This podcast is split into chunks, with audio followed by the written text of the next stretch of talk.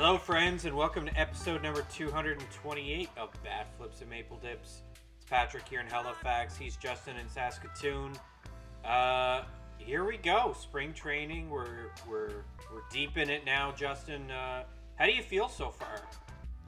Uh, the excitement's building.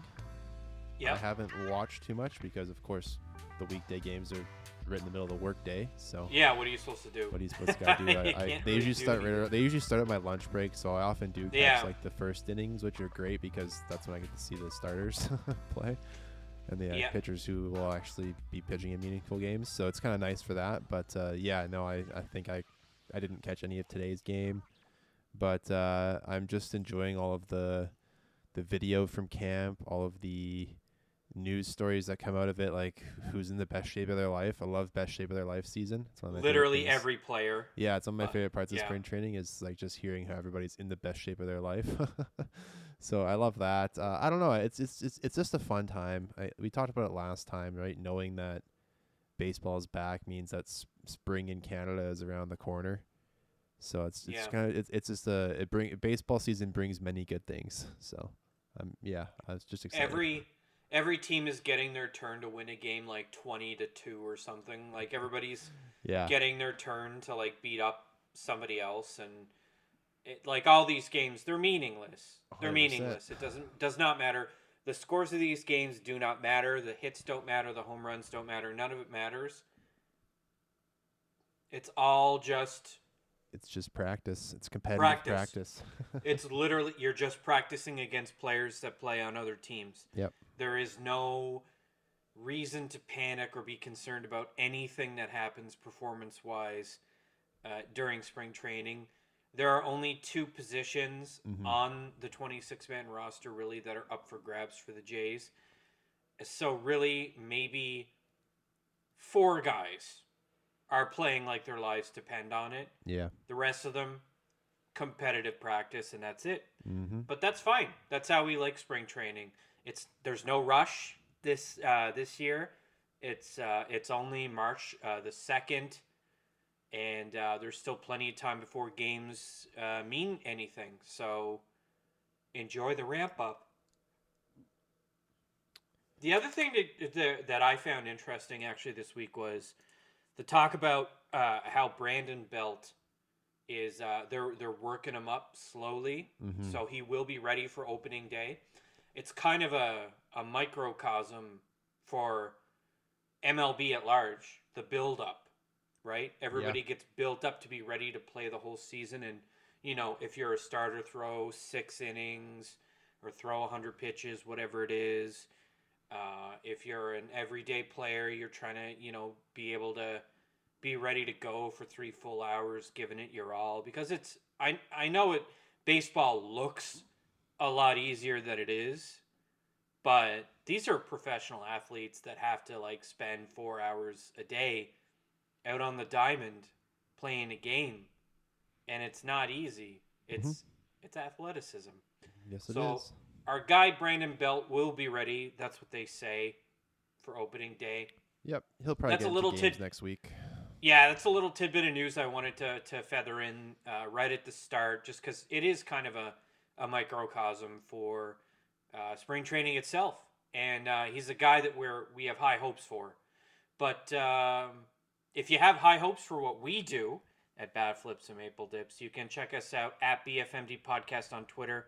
BFMDpodcast.com is the website. You can find us wherever you listen to podcasts. Uh, Justin, we're going to go through uh, some news and spring training updates very quickly. Some uh, interesting things that happened over the last few days since our last episode. And uh, today's the day. We are going to start previewing players for 2023.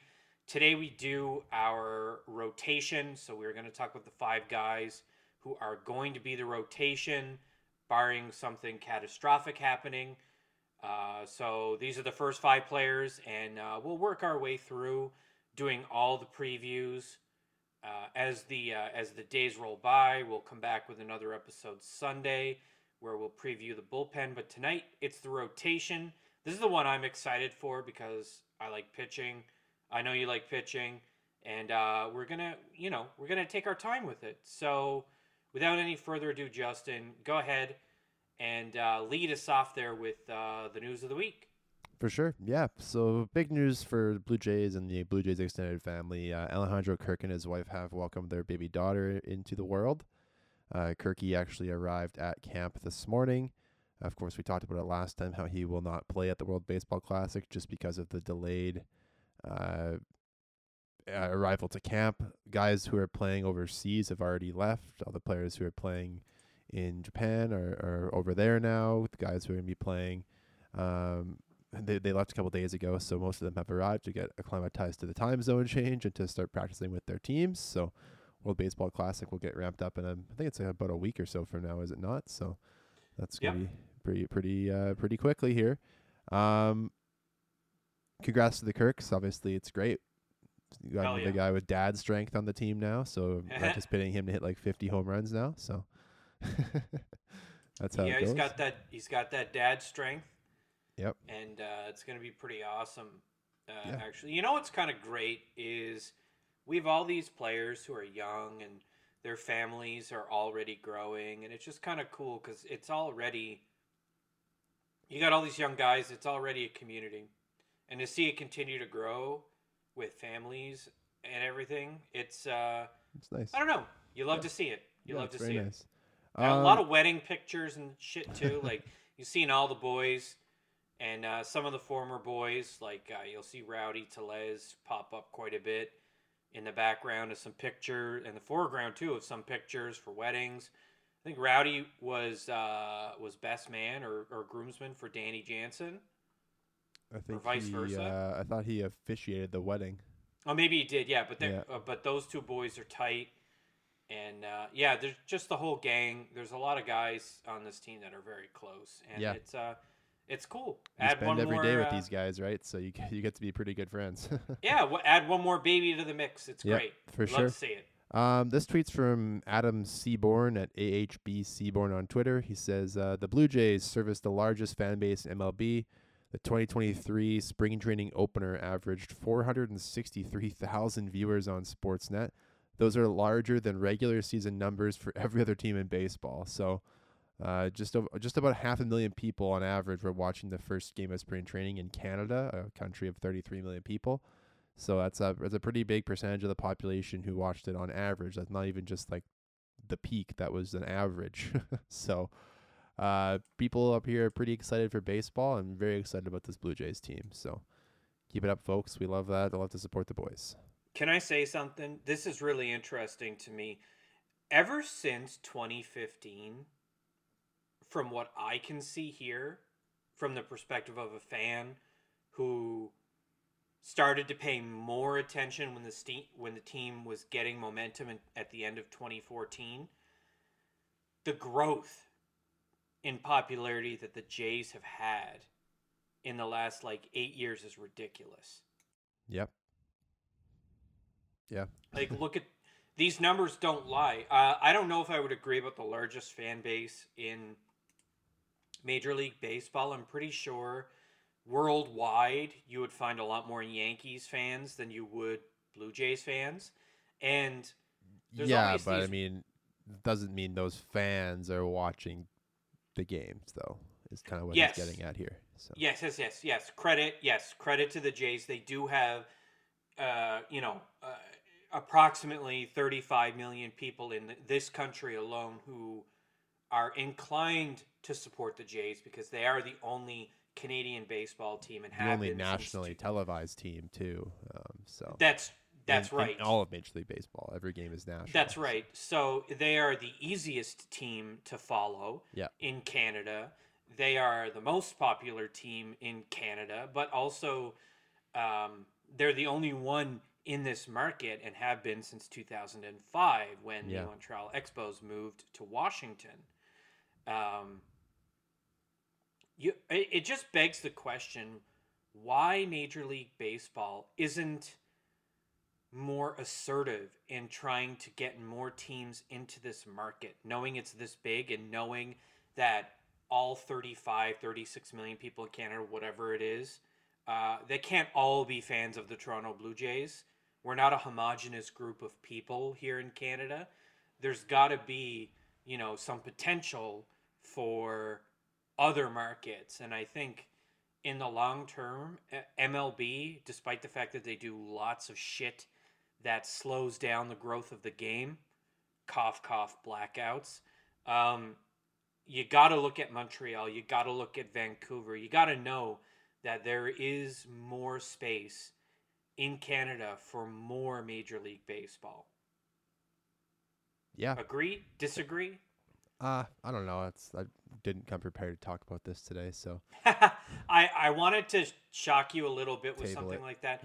That's why I took this piece of news today. I thought it was astonishing uh, in that like it really goes to show how big the fan base is for this team, but also there's more I think there's so much potential for baseball in Canada. It's not really an expensive sport to play. Hockey is ridiculously expensive. Football is ridiculously expensive. Soccer is cheap. Baseball is cheap. Uh, I don't see why more people don't flock to the sport. Um, but we've definitely seen growth in this country since 2015. And I think we're only just getting started uh, in a new era of baseball popularity in Canada. And we're seeing it now with the stats from, uh, from Sportsnet. Yep, definitely agree with that. Uh, Mitch Bannon from Sports Illustrated says that Blue Jays have announced they've hired former Astros GM James Click to be the VP, VP of baseball strategy. Click Hmm. was the Astros GM last season, Patrick, when they Yep. won the World Series. Um, Yep. And the rumor mill was speculating that him and manager Dusty Baker didn't really see eye to eye, and the Yeah. ownership of the team decided to stick with Dusty over the guy who built the team. So, kind of a baffling decision, but uh, a huge asset. This guy is part of the team who built the current Astros roster, so he was responsible for the Altuves, the Bregmans, the Springers, the Correas. So, um, definitely a, an interesting guy to have in the front office. So we'll see how uh, how his role continues to develop with the team, but uh, a good pickup by the Blue Jays there. Yeah, it's not a surprise. It's another it's another guy uh, being brought onto the team. We saw it with Don Mattingly. These guys come with experience and they know how to win. Yep. So just another add-on. For sure. Uh, some more broadcast news. Uh, TVA will produce and air 81 Blue Jay games in French this season as part of a three-year agreement announced by the team this morning. Uh, I I remember back when Blue Jays games, there was a lot more on TSN and RDS would have the French Yep. feed. Um, Yep, and they used So- to have French feed for uh, the Expos as well. Yeah, of course. Yeah, but uh, no, it's Yep. nice to see. Uh, and, and to your point a few minutes ago about potential future expansion, I think broadcasting games in French is a big way to increase the popularity even further in Quebec and other parts of Canada, like New Brunswick, where there's a lot of French-speaking populations. So Yep. it's uh, only a good thing. Yeah, there's about 7 million Canadians who went from having a team that they could watch in their first language Mm-hmm. to zero. Yep. And that abrupt alienation uh, by MLB uh, has definitely left a hole in uh, in people's lives uh, in the French speaking part of the country. Uh, so something like this, 81 games. I wonder if it's all just all the home games. I'm wondering that too. Yeah, Prob, uh, my guess is yes because that math it's, works. yeah, it's probably cheaper to do it Yeah. uh, all in one spot. Uh, Yeah. But I think it's great. Oh, yeah. You've for years. Uh, I've always had the opinion that the French broadcasting team that uh, RDS had was the best when it came to calling Montreal uh, Canadiens games. I used to watch only the French broadcasts unless it was Saturday night with my dad. Uh, but um, yeah, French broadcasting is is uh, very important to the growth of baseball in Canada. So this is another another win, another another check mark, and I think it'll be interesting to see uh, in the long term how many people listen to it and whether or not it does impact the growth of the Jays in popularity. And I think the answer to both is like yes, it will. So be excited for this. And to all of our French listeners, uh, merci. Speaking of excited, Patrick, Ricky Tiedemann pitched the other day for the first time in spring Yep. training. He sure did. He yeah, he did. And he was throwing 99 miles an hour as a lefty at the beginning of March. So we like that. Um, he had four pitches uh, that Mike Petriello had tweeted out and 99.4, 98.8, 98.1, 97.8. There were only, I believe it was like, there was 25 pitches thrown by left-handers in baseball last year that were 99 miles per hour or more And all in the whole season 25 pitches not 25% 25 total pitches by lefties thrown at 99 or higher. So ricky tiedemann has got a chance to be a, a, a fireballer from the left side which is just so so rare. And his first outing was Im- impressive. A couple strikeouts lots of strikes thrown. Uh, the team has been raving about what they've been seeing from him so far still obviously an incredibly incredible long shot to make this team out of spring training. I, I personally think there's like a, a very like zero point one percent chance just due to the roster and the fact that he's pitched seventy five innings last year. So he's no rush. No, There's and we no talked about this uh, in our in our chat off mic that he's gonna ha- he's gonna do what Alek Manoah did. He's either going to spend the entire year in, in the minor leagues or he's going to force himself onto this team, much like Manoah did two seasons ago by pitching well in either double A or triple A, wherever they start him. I think they'll be probably be ambitious and even send him to Buffalo right away. But um, it, Ricky's got to develop a bit more in terms of just his endurance and stamina and the ability to add innings onto that arm because when he does make it to the big leagues, the Jays are going to want him to get up to 170, 180 innings a season after season, right? So it's a big jump from the 75 he threw last year. Yeah. Uh, there's no rush though to bring this kid up. Uh, he'll. We also talked a little bit about this previously, both uh, off mic as well as on this Mm-hmm. this podcast. Ricky is on the similar track to Manoah. I don't want to com- say they're the same guy because they're not. No, But- though. They're uh, Ricky's going to force his way onto this roster, and whether it's this year or next year, take your pick. Take your pick. Yeah, remember I- he's he's, inevitable. 20 years old. He won't turn 21 until the 18th of August, which is basically when the season's almost over. Y- So yeah, there's there is absolutely no rush for Ricky Tiedemann. Um, it's not like he's a Nate Pearson where he's already 25. You know, like he's at the very beginning of his development. He was drafted in 2021. He's only been in the organization for less than two years, and the fact that he could debut at AAA this year just shows how incredible of a find he was straight out of high school. So he's making it really difficult though. That's the, that's how you know you got some. You have a you know special a special player. He's making decisions more difficult than they should be, and Yeah. he's only twenty. So there you go. High hopes for this kid. Um, let's see what he does this year in AAA. I guess. Yep, I think I think that sh- what should be where he goes. He might maybe he'll start in Double A, but I think it'd be a very short stint if he continues to be dominant. Um, let's talk about the the main segment today, Patrick. You've prepared this a little bit here. We're gonna preview our starting Yep. rotation. We've got the five guys who are, let's face it, most likely to be the rotation here. We've got Alek Manoah, Kevin Gausman, Chris Bassitt, José Berríos, and Yusei Kikuchi. We're going with Kikuchi because A signed a contract to be a starting pitcher, and B has shown signs this spring, which we'll discuss as we get to him. Where are we going to start with this, Patrick? I want to start with Alek Manoah because I think that he is our ace.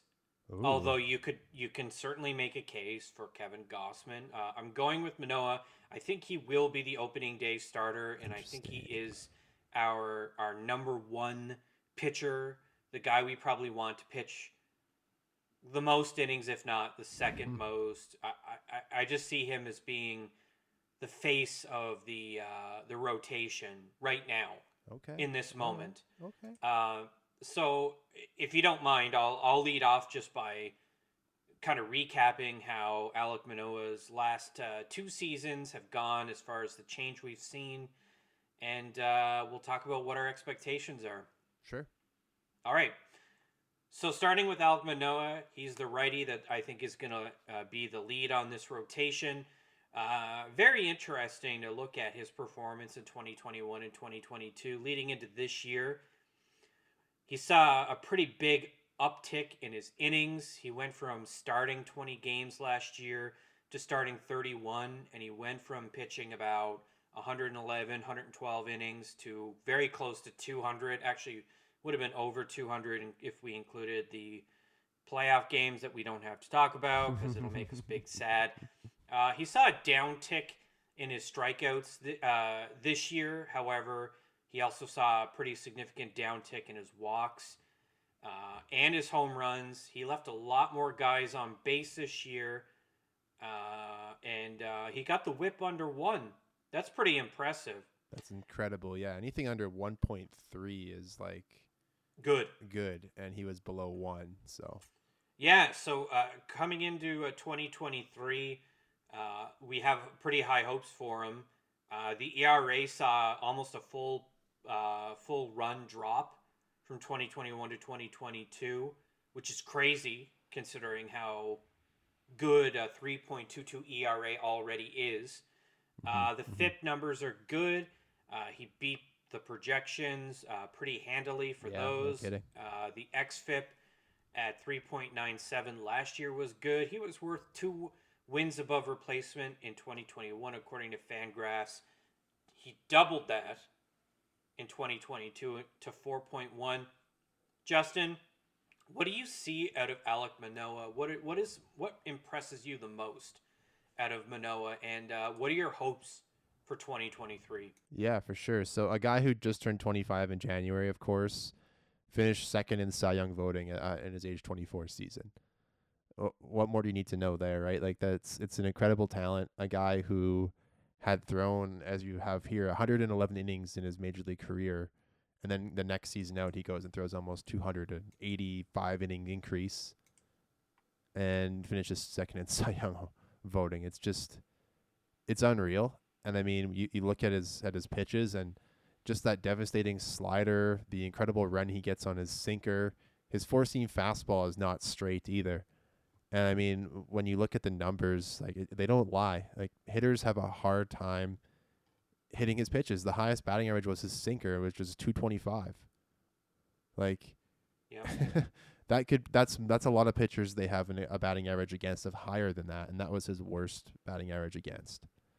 So I mean, you look, you look at his actual pitches. His four seamer, Patrick, a negative 19 run value. That's that's incredible. Like you don't have many pitchers. And negative is good in this sense, by the way, people.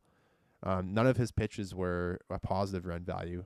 His That's worst pitch is his changeup at minus four, slider minus six, and sinker negative seven. So every one of his pitches has a, it sees a positive outcome. And by the way, that changeup went from a, a positive two in 2021 to a negative four. So really across the board, he improved. Uh, every pitch got better last year. Hitters performed worse against it year over year, and it's it's really a testament to show like how much work he puts in, and he's always one of the first guys to offer advice to his teammates, offer feedback. Like not only does he like walk the walk, but he talk he talks the talk and he walks the walk. Right? He's not a one dimensional guy. Like he is out there proving it every time. Um, while I don't, I think Kevin Gausman's going to start opening day. I I I don't disagree that Manoah could be uh, the starter there. Um, there's no wrong decision between those two guys, and I just think that Gausman's the vet. He has the track record, and I think uh, after Berríos got the opening day start last year over Gausman, I'd like to see Gausman get that chance this year. Totally fair. Uh, before we move on to Gausman, though, I do want to briefly just double back on uh, on his pitches. He's a four pitch pitcher. The four seam fastball you mentioned. Uh, he's got a little bit of movement on it. He's very very aggressive with it. Uh, it's kind of like the Axeman. He's very aggressive with it. It's a heavy fastball uh, with movement. Uh, it's uh, it's the pitch that gets uh, hit the hardest uh, of all of his uh, pitches. Uh, the slug on it last year was 338, but that's nothing. That's pretty low. Yeah. That is really, really low. Uh, he's a guy you don't get you you don't get a lot of hard contact off of him. You just don't. That's a fact based on statistics and performance. Uh, he's very aggressive with his slider. I love seeing heat maps like this. You see the aggressive, especially the lower half of the zone. Mm-hmm. That's really where the slider lives. But there's a pretty, yeah. He he he tries to get guys biting right on the outside corner. I love that. But he's very aggressive with his slider. The sinker is uh, somewhat aggressive, but most of it lands uh, on what I guess for a right-handed batter would be on like the inside. yep. That's an annoying pitch because you you've got to decide quickly if you're going to bite on it or not, and he gets a lot of whiffs from uh, from a pitch like that. The changeup, uh, the heat map is kind of similar to the sinker, but he does attack the lower part of the zone, tries to get guys uh, biting with it. Um, but because it's still in the zone, it does not matter. Uh, this guy has the four pitches you would hope to have in a in an aggressive fastball slinging, uh, you know, frustrating attack the zone type of pitcher, and uh, he has all the tools he needs to continue uh, wreaking havoc on the American League East. And I fully expect to see another season very similar to what we saw the last two years. I don't know whether or not he can uh, recapture that same level of dominance because all the hitters have now seen all of this and have a full season of Alek Manoah destroying them. Uh, I, but I still think that he will be one of the most effective pitchers in the American League, and he'll still be uh, Cy Young, a Cy Young threat. So, uh, do you want to take uh, the Gas Man next, Kevin Gausman? Yeah, let's talk about him. So, really, the, the yeah, Manoah and Gausman are one A, one B on this team. Not too many teams have two number one starters in their rotation, but uh, Kevin Gausman, of course, is coming off of another incredible season. Uh, should have gotten more consideration for awards, but for some reason didn't. Uh, we mentioned Alek Manoah went from a 2.0 fWAR season in 2021 to a 4.1 in 2022. Gausman went from a 4.8 in 2021 to a 5.7 Fangraphs WAR last year. So he even was able to improve on what was an even outs even uh, an outstanding 2021. He threw about 18 less innings last year. Of course, he missed a couple starts when he took that comebacker off the foot. We're incredibly fortunate it wasn't more. His strikeout numbers stay relatively similar, right around 10 and a half, just over. The walk rate actually dropped because, of course, it took him like it was like 55 innings or something before he walked a single batter. Walk rate was below 1.5 batters per nine. The home run numbers dropped. Uh, on base numbers stayed similar. The thing that was a dramatic increase for Gausman was the batting average against, and of course we we talked about it how he was kind of victimized by batting average on balls in play or BABIP, and there were a lot of there was there was a relative lot of hard hit contact on his fastball last year, which was kind of interesting. Uh, we saw especially earlier in the early in the season, teams were kind of laying off of his his sinker because he was either throwing a sinker below the zone or the fastball in the zone, and they kind of just started recognizing that, and he had to adapt and start throwing that sink or that splitter, excuse me, more for strikes. The BABIP increase went from 274, which is low in 2021, to 363 last year, very high. Um, there were some folks on Twitter, myself included, and Chris Black at Sportsnet, who did note that Gausman at the beginning of the season, the Blue Jays were using the shift aggressively, and they slowly tapered that off as the season went along, and it helped to limit the hits. As Gausman's kind of one of those guys who um, batters typically go against the shift against him because it's just the nature of making weak contact on that sp- on that sing- on that splitter. Overall, I mean, obviously a 5.7 fWAR season. He drastically outperformed his his uh, ERA. His FIP was 2.75 compared to a 3.35 ERA. So Fangraphs and all the projections think that he had a better season than that ERA number indicates, and that was partly due to the hard hit contact. Uh, overall, um, again, looking at the, the pitch values and the run values, the splitter was a negative 14 last year, Patrick Marsh. The year before in 2021, it was a negative 23 when he was with the Giants. The fastball, even though it got hit relatively hard, was still a negative two. The year before it was a negative 10. The slider didn't change. It was a positive five both years. Not really a pitch he throws a ton, 14.5% of the time. And the changeup, he didn't throw it very often, only 52 changeups all year. So we won't really, we won't really uh, utilize that in our grading, or not our grading, but our previews here. Uh, look for Gausman. I think, uh, I mean, you could say to have a bounce back year, even though how do you bounce back from 5.7 war? I think you'll see a lot fewer hits against him. The Blue Jays have a better defense this year. I think uh, the fact that his home run numbers dropped to me, people always talk about, hey, oh, Rogers Center, the American League East, you're going to give up home runs. He actually gave up fewer home runs than he had the year before playing in a very pitcher friendly ballpark in San Francisco for his home games. So, um, yeah, I mean, a guy who, in my opinion, is still the ace on this team, even though you could make the argument for Manoah, but looking forward to seeing how he kind of adapts and mitigates that hard contact this year. That's what I'm looking for in Gausman. What do you got?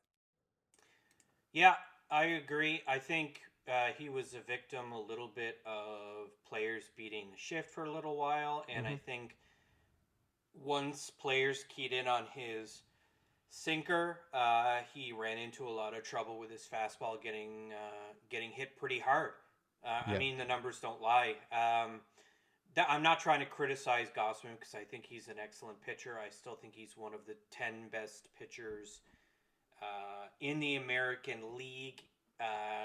At the very least, the American League East, he's he's in the top five. He's he's he's very strong.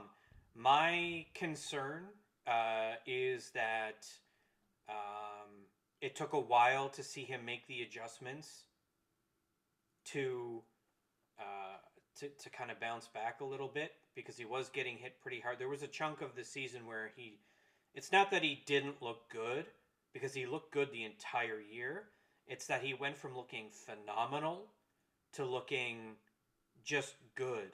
Mm-hmm. And it's it's it's weird to explain because he had such a hot streak at the start of the year where he did not give up a walk. Period. And walks were never a problem, and they'll nope. never be a problem with Gausman. It's just the contact part yep. that concerned me. So the middle chunk of the season, where he he still looked good, but it wasn't as good as what he could have looked, and we weren't seeing the adjustments that we expect to see from an A starter and this is why I give Manoah the edge. Uh, I didn't see the adjustments from Kevin Gausman that were needed until later in the season. Now, look, I can't pitch. I'm not a pitcher. I'm not a I'm not a coach. I only know what I see on TV, so I'm not an expert. I'm just a person who watches the game. This is what I observed. That being said, in the back end of the season, he was just as strong if not stronger than Manoah. He looked mm-hmm. great, and he, he didn't look like he was anywhere close to running out of steam. Uh, he's the kind of guy who can log, you know, close to 200 innings for you.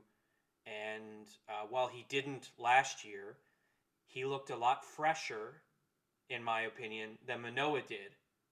That's just my two cents. I don't know what you think about that, but um, I like what Gausman does. He doesn't concede walks. He doesn't concede home runs. He is a strikeout machine. Uh, if he can limit the hits even a fraction uh, fewer than what he did last year, he'll be right back into the top uh, five, top 10 for Cy Young voting again. And he gives this team a chance to win. And hopefully this year, unlike last year, he gets a little bit more run support. yeah. And he'll get some more wins. That's a good point. Yeah, the team definitely didn't score enough runs for him last year. And I think being able to prevent runs this year will also benefit Kevin Gausman. As I mentioned earlier, having that improved defense, uh, a lot of those line drives that may have been getting like short hopped or falling out of the reach will not have the not be the case this year with a speedy outfield. Next up, Patrick, uh, Chris Bassitt. What can you tell us about our off-season free agent signing? Uh, not as much uh, as other pitchers because I didn't really watch him. Um, what I will say uh, is that in the last two seasons, Chris Bassitt saw an uptick in his innings pitched, which isn't a surprise. He became much more relied upon. Um, the K's are good, 8.27 last year, down a little bit from the year before, but still consistent. The walks, very consistent, 2.43 last year, 2.23 in 2021. Uh, the home runs went up a very slight amount, but still under one per nine inning. That's great. Uh, he leaves a lot of guys on base, always has. Uh, gave up a little bit more in terms of walks and hits last year. Saw a slight increase in the whip, but with an ERA of 3.42, he beats the FIP projection. He beats the XFIP projection. Uh, he's basically a three WAR pitcher. Yeah, we love that. Um, limits uh, players to very low exit velocities. He uh, does not give up a lot of hard contact. Fact. Does not walk a lot of guys. Fact. Middle of the road as far as uh, strikeouts. He does not get guys to chase. That's something that they'll look to improve on this year, especially with uh, pitching coach like Pete Walker, who places such an emphasis on deception in delivery. Uh, I really like what Chris Bassitt brings. He's I don't know if I would necessarily call him an upgrade on Ross Stripling. He certainly has a longer uh, Track record. track record of success, more consistency than Strips does. That being said, obviously we love Ross Stripling on this podcast, and we ex- we have high hopes that Chris Bassitt will fill that role quite well, and uh, there's no reason to think that he won't. Uh, how do you feel? Yeah, I feel exactly the same. I mean, every every projection model out there has him having a similar season to what he did last year, and really, there's no reason to expect otherwise. Um, this is a kind of pitcher like he like he's mentioned. He doesn't have a ton of strikeout, but I mean, he strikes like you said, just under a batter per inning, which is still very good. It's more than Alek Manoah, um, or very similar to Alek Manoah. And I mean, outside of having a, a different arsenal, I mean, they they kind of have similar like uh, batting numbers against him and Manoah do. They do it in different ways.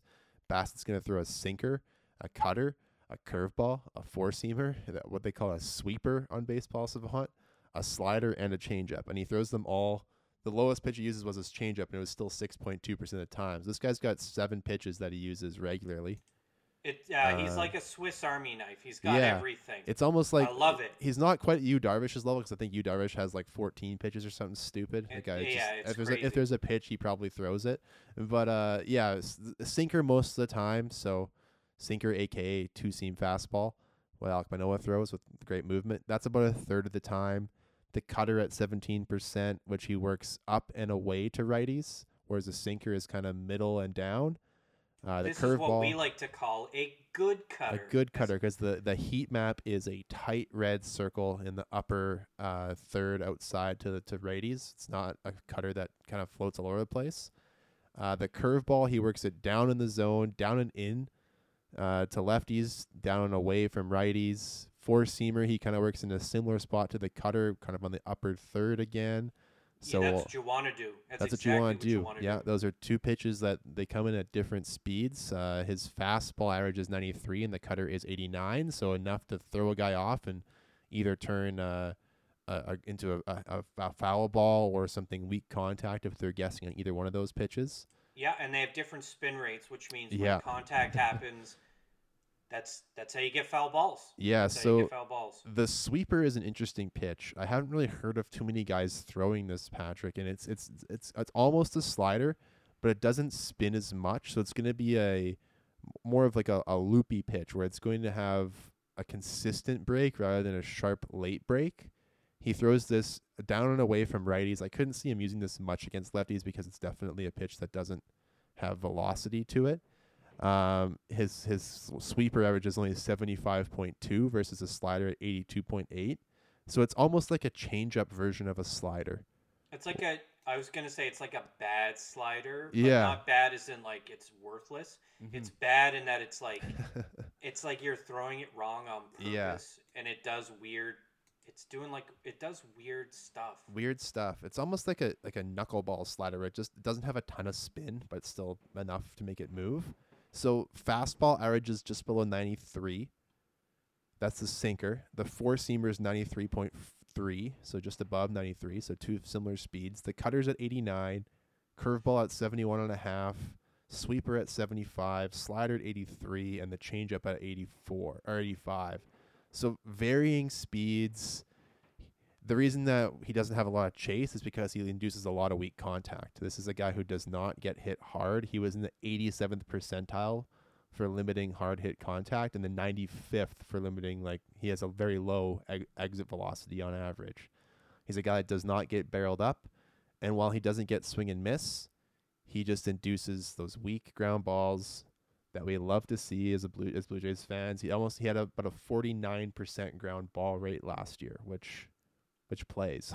That's absurd. Yeah. So look for him to utilize Matt Chapman, uh, Bo Bichette, whoever's at second base, and Vladdy on the infield lots. There's going to be a lot of action there, a lot of double plays when this guy's on the mound, and hopefully a lot of quick innings for Chris Bassitt because, yeah, like you said, he's a guy who pitched 181 innings last year, was a career high. His previous career high was the year before with Oakland at one 157. So he's upped his innings the last couple of years. He's a guy who, in his mid 30s, has found consistency, and he was rewarded for it. So hopefully he can continue that as a Blue Jay. This is a pitcher that I would absolutely hate to be in the box again. yeah, you I would absolutely. the you- kitchen sink. It's it's the kitchen sink approach, but it's also like when it. He's very aggressive with his fastballs. Uh, and he's actually surprisingly aggressive with the changeup. He hmm does this little thing. I don't know. I don't know why the Heat why he does this, but he throws a high outside changeup. Yeah. That would be annoying as hell. Oh my god, I would not want. well, think about it, that. right? Because that pitch is going to be breaking in on righties and away from lefties. That's terrible. and you would I think about that. it and you'd say, okay, it's a fastball because it's at the top. It looks like it's going to get the top of the zone, and then it has that late And then it movement dies. and it dies in, inside on you, and you just hit you hits right off your hands. Like The- that's that's dirty. yeah. the best the best of his pitches is his sinker, cutter, and curveball. hmm Uh, we we haven't really seen a pitcher pitch like this in Toronto in a, uh, a while. Uh, I wouldn't be surprised if one or two of these pitches we don't really see. I would be surprised. He probably won't ditch the changeup because the changeup is kind of. It's kind of like you see a lot of, of guys improve their changeup coming to the Jays. Um, I don't. I just. I don't know if he needs to throw seven uh, different. The thing that I would counter that with is he's 34. He's got a track record of being consistent. Why why tinker with it too much? He's not a 22 year old fair. anymore. Like he's it's he's been doing the same pitch mix the last three seasons really, and he added the sweeper after the 2019 season. And I mean, the sinker's always been good. The cutter and the four seamer have been relatively consistent over the last four years. The cutter's actually gotten better, um, which I know you love. The cutter. the the curveball's gotten better, but so he throws. He throws a good cutter. his cutter's worth negative runs, so we love it's that. a it's above average, Yep. slightly above average in velocity. The rest of his pitches are way below mm-hmm. average in velocity. Uh, so that tells me it's a, a pitch that he's really spent the effort refining. The fastball is about as good as Strips was. So this isn't Ross Stripling. I, I know that. Yeah, I, it's not the same pitcher. It's you know his changeup is slower, uh, and it's his changeup isn't his second pitch. It's his cutter. His his changeup is like his fifth or sixth pitch. I just I don't know. I don't have a lot of faith in that sweeper. I don't really. you got to see it first. Yeah, fair enough. We haven't watched this guy pitch a bunch. We'll get a pretty good sense in April. He's going to get four or five starts the first month and a half of the season, or six starts probably.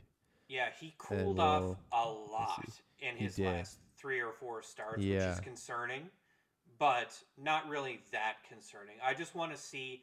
Let's see what he has. I want Yep. to see a few starts where he throws all seven pitches, and honestly, we've seen Pete Walker do this with other starters many times now. Uh, they'll shorten it up. If it doesn't work, if there's a pitch that doesn't work, it'll be gone. It's the same with Kikuchi's uh, cutter. Yeah. If it doesn't work, it's gone. Well, and I they mean, cut the, they cut his slutter out too. he's a he's a veteran too. right? Like he's gonna if if one pitch isn't working, he's got other pitches he can throw, and him Yeah, and he's too he's too Jano smart not to. they'll figure it out. Yeah. Tell me uh, about José Berríos. yeah, let's Here talk about José Berríos. This, This, is the is one a, I was most interested in. this is about. yeah, this is an incredibly interesting position for the Blue Jays to be in here with your number three or number four, depending how they organize the rotation. Starter being José Berríos, a guy who in 2021 threw 192 innings between Minnesota and Toronto and was worth four fWAR that season.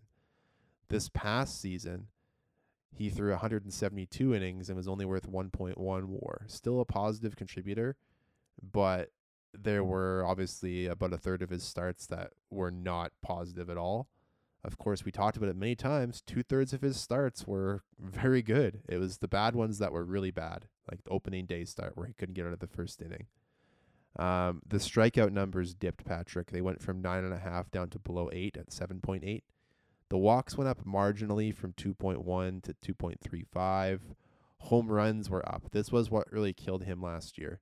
He was giving up more contact, a 286 batting average, and 1.5 home runs versus one the year before. So just more long balls, more big hits allowed against. The whip, because of the batting average increasing by 65 points year over year, went up from 1.06 to 1.42. Out of that elite category to just average. The war or the ERA, excuse me, at 5.23 was higher than his FIP of five four point five and an xFIP of four point two. So Fangraphs does think that yes, he was the victim of some unfortunate luck, you could call it, or just batted ball circumstance, but it still wasn't a great season for him. Um, they talked about how he spent all winter making some tweaks to the mechanics, uh, how he was working with the Blue Jays. He had himself admitted that he was doubting himself. We talked about it last week. He had that quote where he said, "Why am I doubting myself? I'm José Berríos." Like he's he understands. He he's he was the first one to admit that he was having a bad season and that he had a bad season. And although the numbers weren't great, the encouraging thing is that he didn't let his command get out of the way. He was still high up in in walks and like in on the low end, of course and he was still getting plenty of chase. So the the stuff is still there. The talent is still there. He was healthy the full season, which even though he wasn't great for a lot of it, it was still beneficial to the team because when Hyun-jin Ryu went down early, another starter going down would have been catastrophic. So I'm I'm cautiously optimistic. I I believe in the track record of José Berríos myself. And I think that this is it's Berríos' comeback season. Like he, I, th- I think he's going to be back to normal Jose around a three and a half ERA, and I think the home run numbers are going to come down. I think he'll be a better pitcher than he was last year. Yep, that's very fair. Uh, just as a little experiment, if you're on the Savant page there, Justin, Mm-hmm. toggle between 2021 and 2022, and I want you to tell me what you the difference you see in his slurve, that that curveball that he throws. What you Sure. see, what do you see the difference in? Let me let me take a look at it right now. I've got it up. So yeah, you look at his slurve, which he does throw most of the time. So thirty percent of the time he's throwing that that slider curveball. He calls it a curveball, but it's called the slurve. The biggest thing you'll notice, in my opinion, Patrick, 2021, that sucker is down and away to righties and down and in on lefties. It's not leaking out over the heart of the plate. It's not up to righties. This year there were a lot. There's a there's a pretty large percentage of red on the inner half to righties or outer half to lefties. Those are hangers. He still had a pretty good proportion of ones that were down in the zone, but a lot of them, as you've had me point out, were not in good spots. And I would challenge you to look at the four seam fastball positioning too, Patrick. That was the next thing I was going to say is let's Yeah. take a look at the fastball position. You look at the four seamer in 2021. It was a, a pitch that he Jam it. relied upon. Uh, nice, solid uh, radius as far as It's a jam sandwich for righties right there, right on the inside corner and just a little bit inside. Look at his four seam fastball last year. up The heat map. in the zone, it's, up. It's up in the zone. None of the none of the dark red pieces are out of the zone. They're all firmly in the heart of the plate. Whereas you look at 2021, it's pretty evenly split on the inner half, right on that, right on the black. Yikes! Well, yeah. it- Sorry, I'm talking well, about I'm talking about the sinker. Uh, no the fastball. but in yeah, the fastball was bad too. The, the four seam fastball in 2021 was very. It was a very tight, consistent spot. That was usually his first pitch, yeah, uh, as one is wont to do uh, on an, a 0 0 count. If you look at the heat map for the four seam in 2022, he threw it a lot more than he threw his sinker, and it Oh. was it was it's it's Fago City. It's ugly, ugly, ugly, ugly. The heat map is all over the place, but it's really it's it's up and in.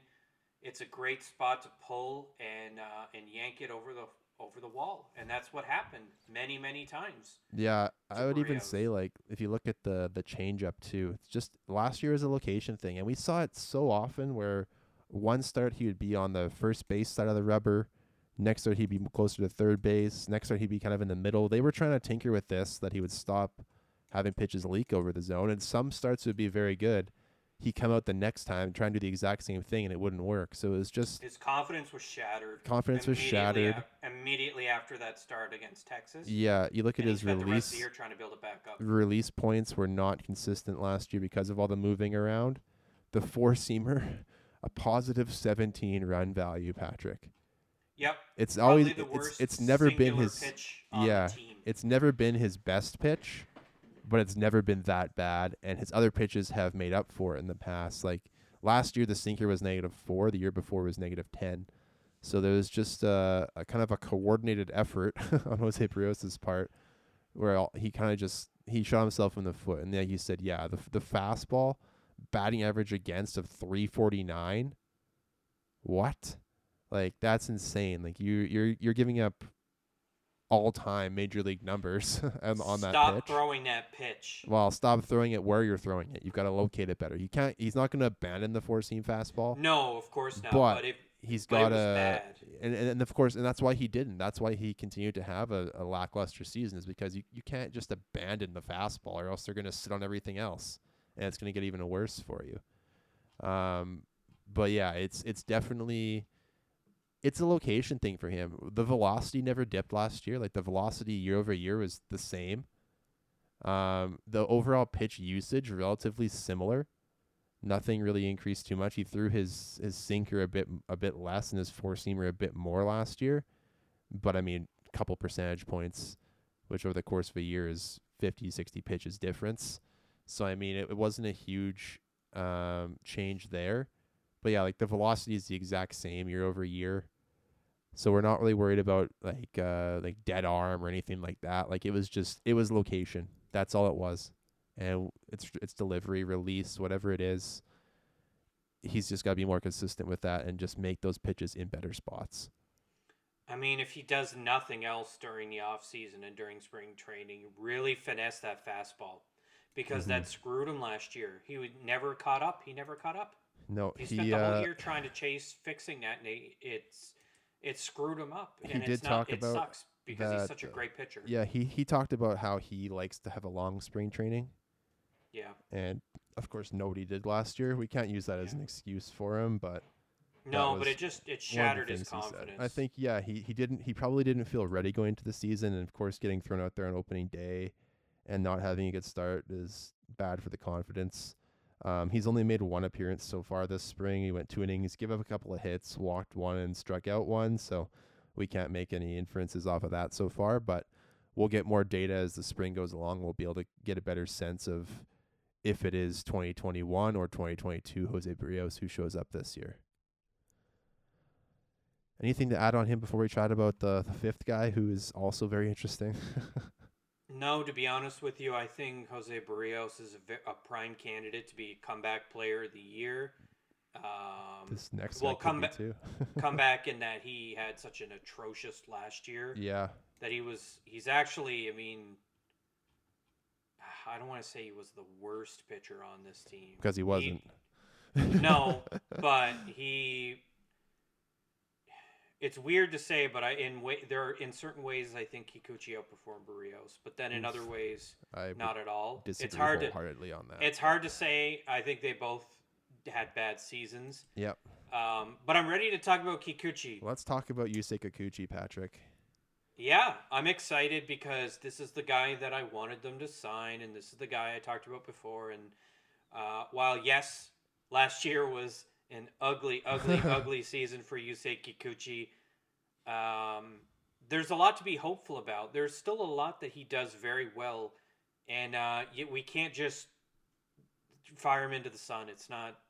That's it's not. That's not going to help us. um, so let's just get started. Uh, really, the difference between 2021 and 2022 is that he had a pretty significant collapse as a starter. His innings went way down because he stopped starting. Uh, Yeah. because he just could not be relied upon to start. anything. Yeah. Yeah, uh, he's a great strikeout guy. Last year, he was uh, 11.09 Ks per nine. That's great. Th- those numbers are higher because of the time in the bullpen. His strikeout rate was very high when he was a reliever, so that definitely helped these numbers. Yeah, uh, but overall, he is a strikeout guy. Like he can do it. He's got good pitches that can uh, draw uh, catcher or hitters into uh, striking out. The problem last year, one of the two problems last year, was the walks. They were out of control. Uh, walking four, three, four, five guys in a row, it was just m- murder. Like it was just it. The game was over in the first or second inning, and you can't you can't have that. That's nonsense. Uh, and the other thing was that he was just serving up meatballs like he was working at IKEA. everywhere. Yeah. Yeah, it was it was bad. Uh, he does limit base runners uh, in that once they get on, he he get out of jams. The whip was terrible last year. We don't really need to readdress this. The the, the numbers were just bad. He was a negative value pitcher. Uh, blueberries all over the Savant page. Uh, ugly, ugly. Let's talk about the heat map. Let's just let's get into it. Yep. Uh, Fifty percent of the time he throws his fastball. His fastball heat map was not consistent. Um, a lot of stuff, mostly on the outside half of the plate uh, to righties, and uh, you know that's fine, I guess. But it, just lo- the location wasn't really there. Um, but it wasn't really. I don't think it was getting tagged too bad either. I don't think it was. Well, I take that back. It was tagged pretty bad, but not nearly as bad as his slider. Yeah. Uh, you look at the heat map of his slider, uh, right in the upper upper half. Uh, that's meatball central. That's where balls go to get hit 600 plus or 400 plus feet. 600 feet. 600 feet. yeah. That's Mickey Mantle come back from the dead. No, um, but there's two significant red spots on the map. One in the right area that you kind of want it to be if you're Mhm. pitch if you're a lefty throwing to a righty. The other one is right in the middle, which is where balls go uh, yard. the park. Yeah. Yep, you don't want that. The changeup map looks like a Jackson Pollock. It's brutal. I don't even know how to describe this except to say uh, location was a problem, a pretty significant problem for the changeup. But the changeup was actually his best pitch. Yes, I mean, yep, you could say it was. but it was also uh, the location wasn't. It was not with that consistent at all. The heat map looks like a Jackson Pollock painting. It's all over the place. Yeah, that's what, I, that's, that's what I was saying. It's not. It's not ideal. It's not what you want your changeup map to look like. It's not consistent. Uh, if you want to know what your changeup map should look like, just go take a look at Ross Stripling's 2022 metrics. That's how you do it. Yep. Um, but Kikuchi did make adjustments, and we did see some improvements. That's why his changeup is a negative value pitch. Uh, there were improvements. The cutter, I said this a hundred thousand times last year. He had to ditch the cutter because it was garbage, and it was getting absolutely clobbered. You can see it, uh, the map, lower inside. Perfect candidate to be cracked over Matt Chapman's head for extra bases. Uh, consistently, that's just that's what it was. Uh, left-hander throwing cutter across the plate is uh, uh, like that is a recipe for disaster, and a disaster it indeed was. Uh, which is why he abandoned it partway through the season and started throwing the slutter, which I think those numbers got batched in with the slider. Yeah. It was. Uh, it was those just the whole thing. Those numbers were also sh- dog shit. Uh, he still gets guys to swing. Yeah. He has swing and miss The stuff. whiff numbers are great.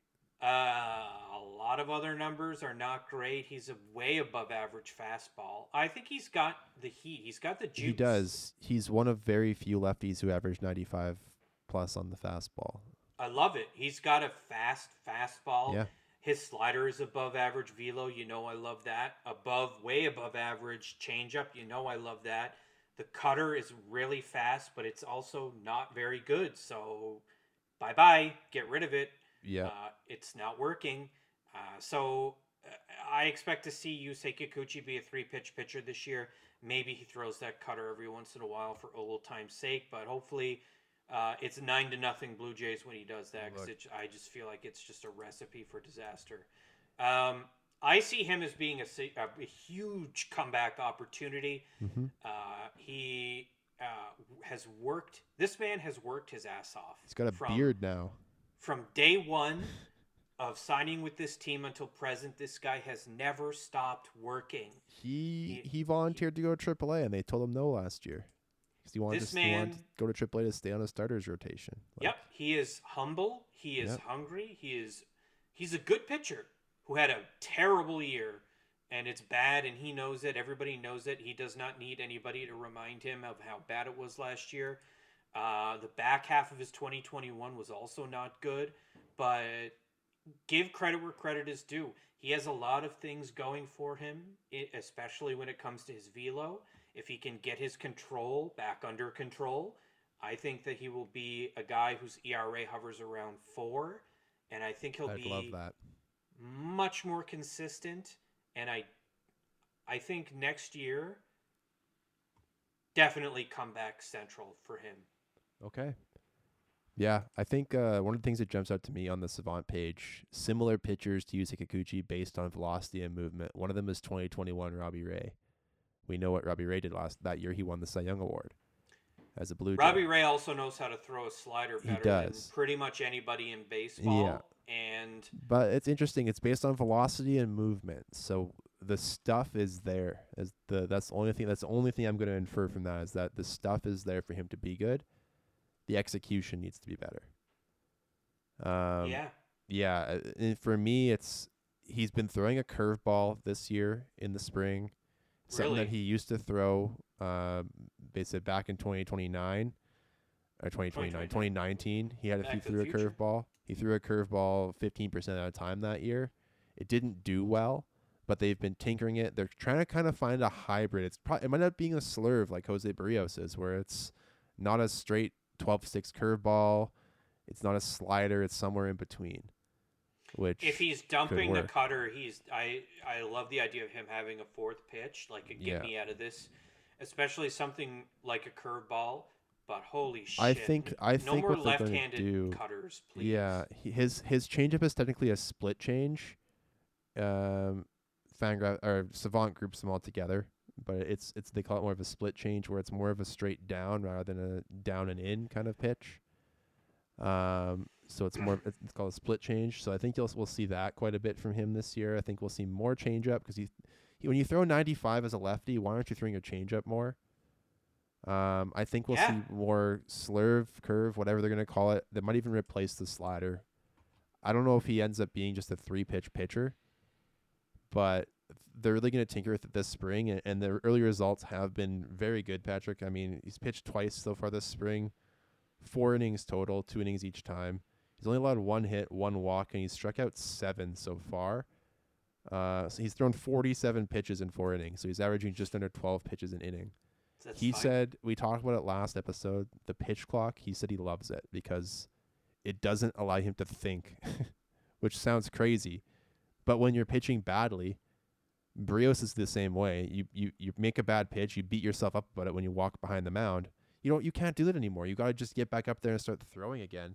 And once you get into a positive rhythm and a positive mindset, the pitch clock's only going to help you.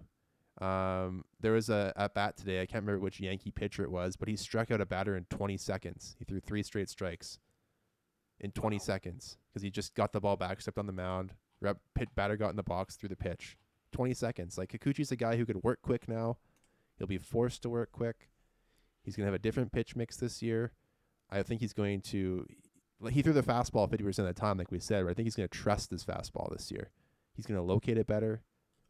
Um, I'm I'm thinking we're going to see not just a completely different looking Kikuchi with the beard, but we're going to see a completely different picture on the mound in terms of how he approaches and how he attacks. And yeah, I'm I'm almost I'm not more excited to see him pitch than Berríos, but I'm very very intrigued by all of the reports and all of the chatter about the changes that Kikuchi has made. I'm really really intrigued to see if they actually do pay positive dividends. I'll say that much.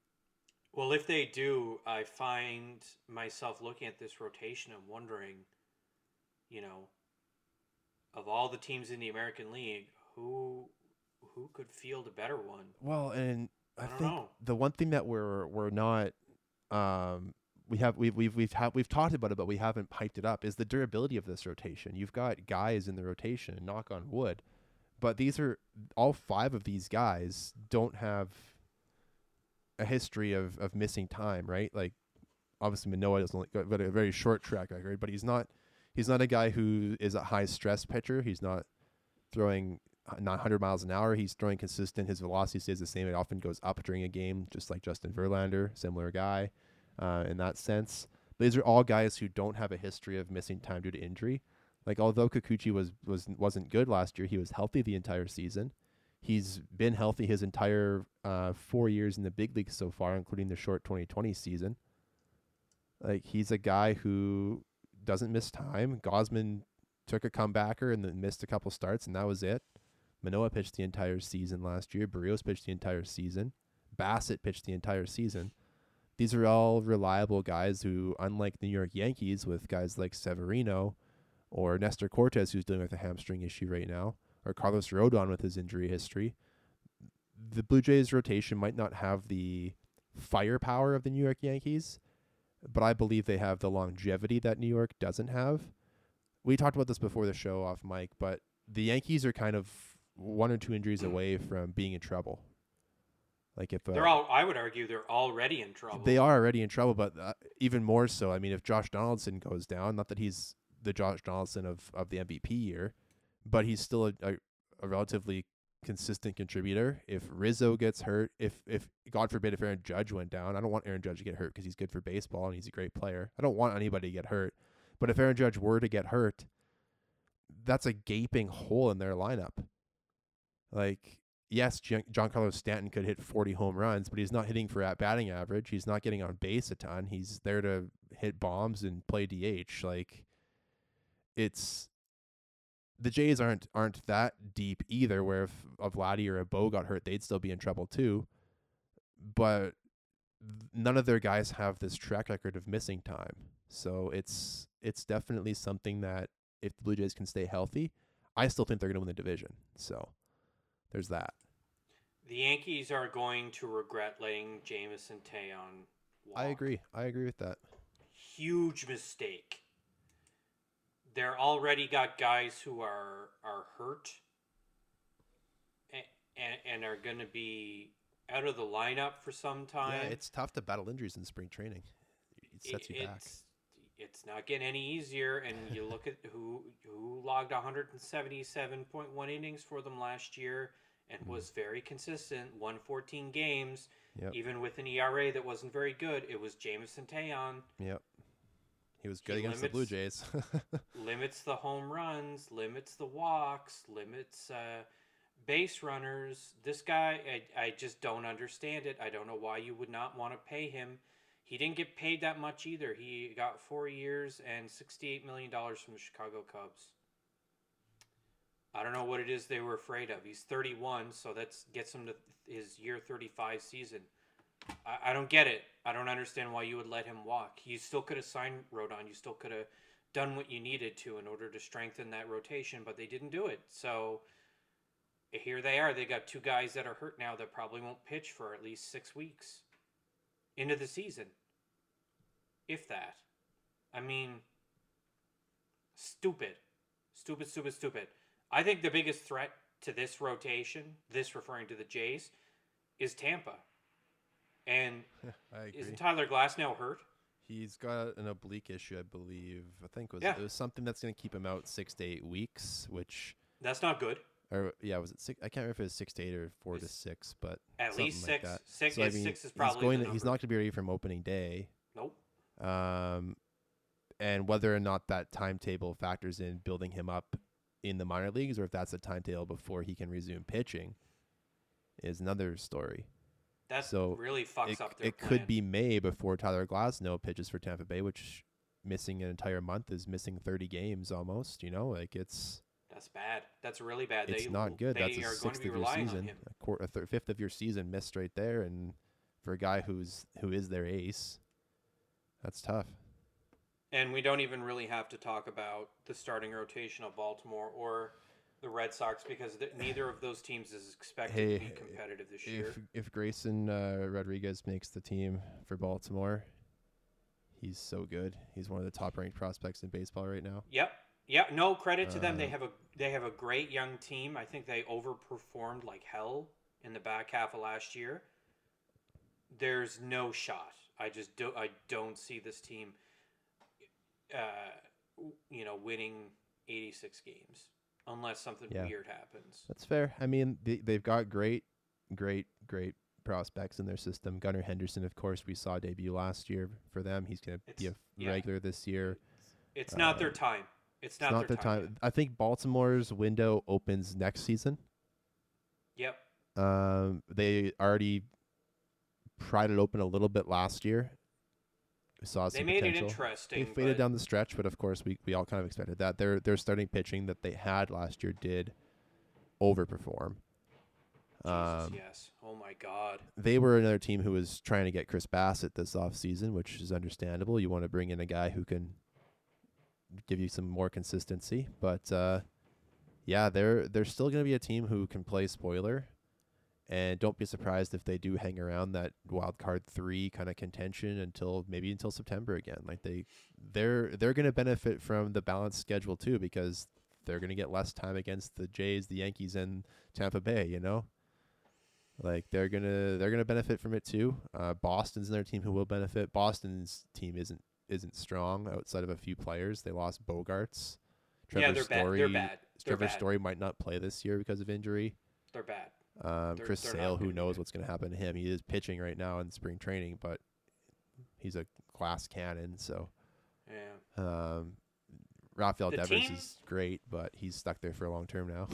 The the only team that I think is as spooky as the Jays as far as rotation goes, or has or the potential of the Jays rather, because I, I'm not going to bank on Berríos and Kikuchi Yes. being becoming magically, uh, you know, aces.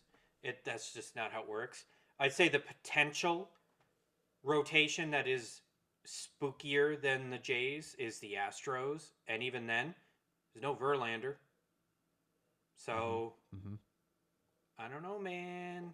Yeah, there's uh, some interesting power shifts in the league this year, so we're gonna see. We'll know a few months in, like I'd say halfway through the season, what really what the balanced schedule has has done. I honestly think we'll win more, way, way more fucking games than we did last year because I don't know if it'll say way more because It'll it's be- hard to win more than 92, but it is. I'd but say- we're going to be say playing that's way more the- games against teams that are bad. yeah, the expectation has to be the same, a similar or better record this year. Anything less than the playoffs is a disaster. Oh God, yeah, of course. I, anything less than making the ALCS is a disaster. I think this year you've got to win. Whew, that's those are high hopes. You you you. that's why I'm saying I want them to win the division so that they can skip over the wild card round, and just not have that best of three. yeah. We get into a best of five right away at least. We know what the Jays have done in best of five series. They've gone down 0 and 2 and come back and they've swept the series in the the gentleman's sweep, if you will. the gentleman's sweep. Yeah, you got to give the other guys a head start. You know, polite, be polite to the opposing team, and then take it back. And then obviously they were in two straight ALCSs in 2015 and 2016. So I think that's got to be the the floor here this season. Is God, I want a title, man. I want a title so fucking bad. and I think this team is hungry. Last year, there's a lot to love about the youthful exuberance of this team, but they very quickly wanted to turn over a new leaf this year. The home run jacket is retired. Rest in peace. who knows what they're going to do to celebrate, but this team is all business now. And uh, this rotation, if Berríos and Kikuchi get their shit together, oh my God, they're going to mangle teams. They're going to just. They're gonna mow through the American League, and uh, it's gonna be very exciting. I hope so. Uh, yeah, we've we've been at this for an hour and fifteen minutes now. We've chatted a lot in depth about these starting pitchers. Any closing thoughts before we wrap this one up, Patrick? I think I just capped it off myself. I think if if Yep. Berríos and Kikuchi uh, get it together and they can perform like they did in 2021, uh, man, they this is a dangerous rotation. I don't know that you ever get a chance to catch your breath with it. And we talked about the potential. Like, let's say one of these, let's say Kikuchi struggles and Ricky Tiedemann's doing well. Oof, it's Could be interesting. think Could about twenty. Start thinking about have. the rotation for twenty twenty four because it could be, could be different. And there's still the the Hyun-jin Ryu of it all too. Like he's got potential to come back at some point too. Like this team is starting the season. I wouldn't say deep at, at starting pitching, but they're in a better position than they were this time last year or even two years ago. So and the and Yeah, the one last teams have made the playoffs. So to our preview today is that it's really hard to try to profile Hyun-jin Ryu when he's we won't even. Yeah, we don't know if he's gonna pitch. we can't not, do so. anything about it except to say we hope that he does come back and we Yeah. hope that he gets an opportunity because I still believe in him um, and uh, he's just a great guy. He's a great guy to have around the team. He had, he didn't he never left. He never left. He's been around the whole time. Yeah, and he's at camp. So Yep. he's around. He's going to be go. there all around all season, rehabbing in Florida, and probably meet, meet coming to the team with Toronto, uh, coming with the team to Toronto at some points, and on the road Yep. too. So he's still going to be a mentor to a lot of pitchers. So it'd be good to have him around. But uh, that'll be it for us today. We'll come back over the weekend most likely. But for for now, if you like what we do, give us a follow on Twitter at BFMD Podcast. The website's the same, bfmdpodcast.com. Listen to us wherever you get your podcasts. Thanks as always for sticking with us for a longer episode, and we will see you next time.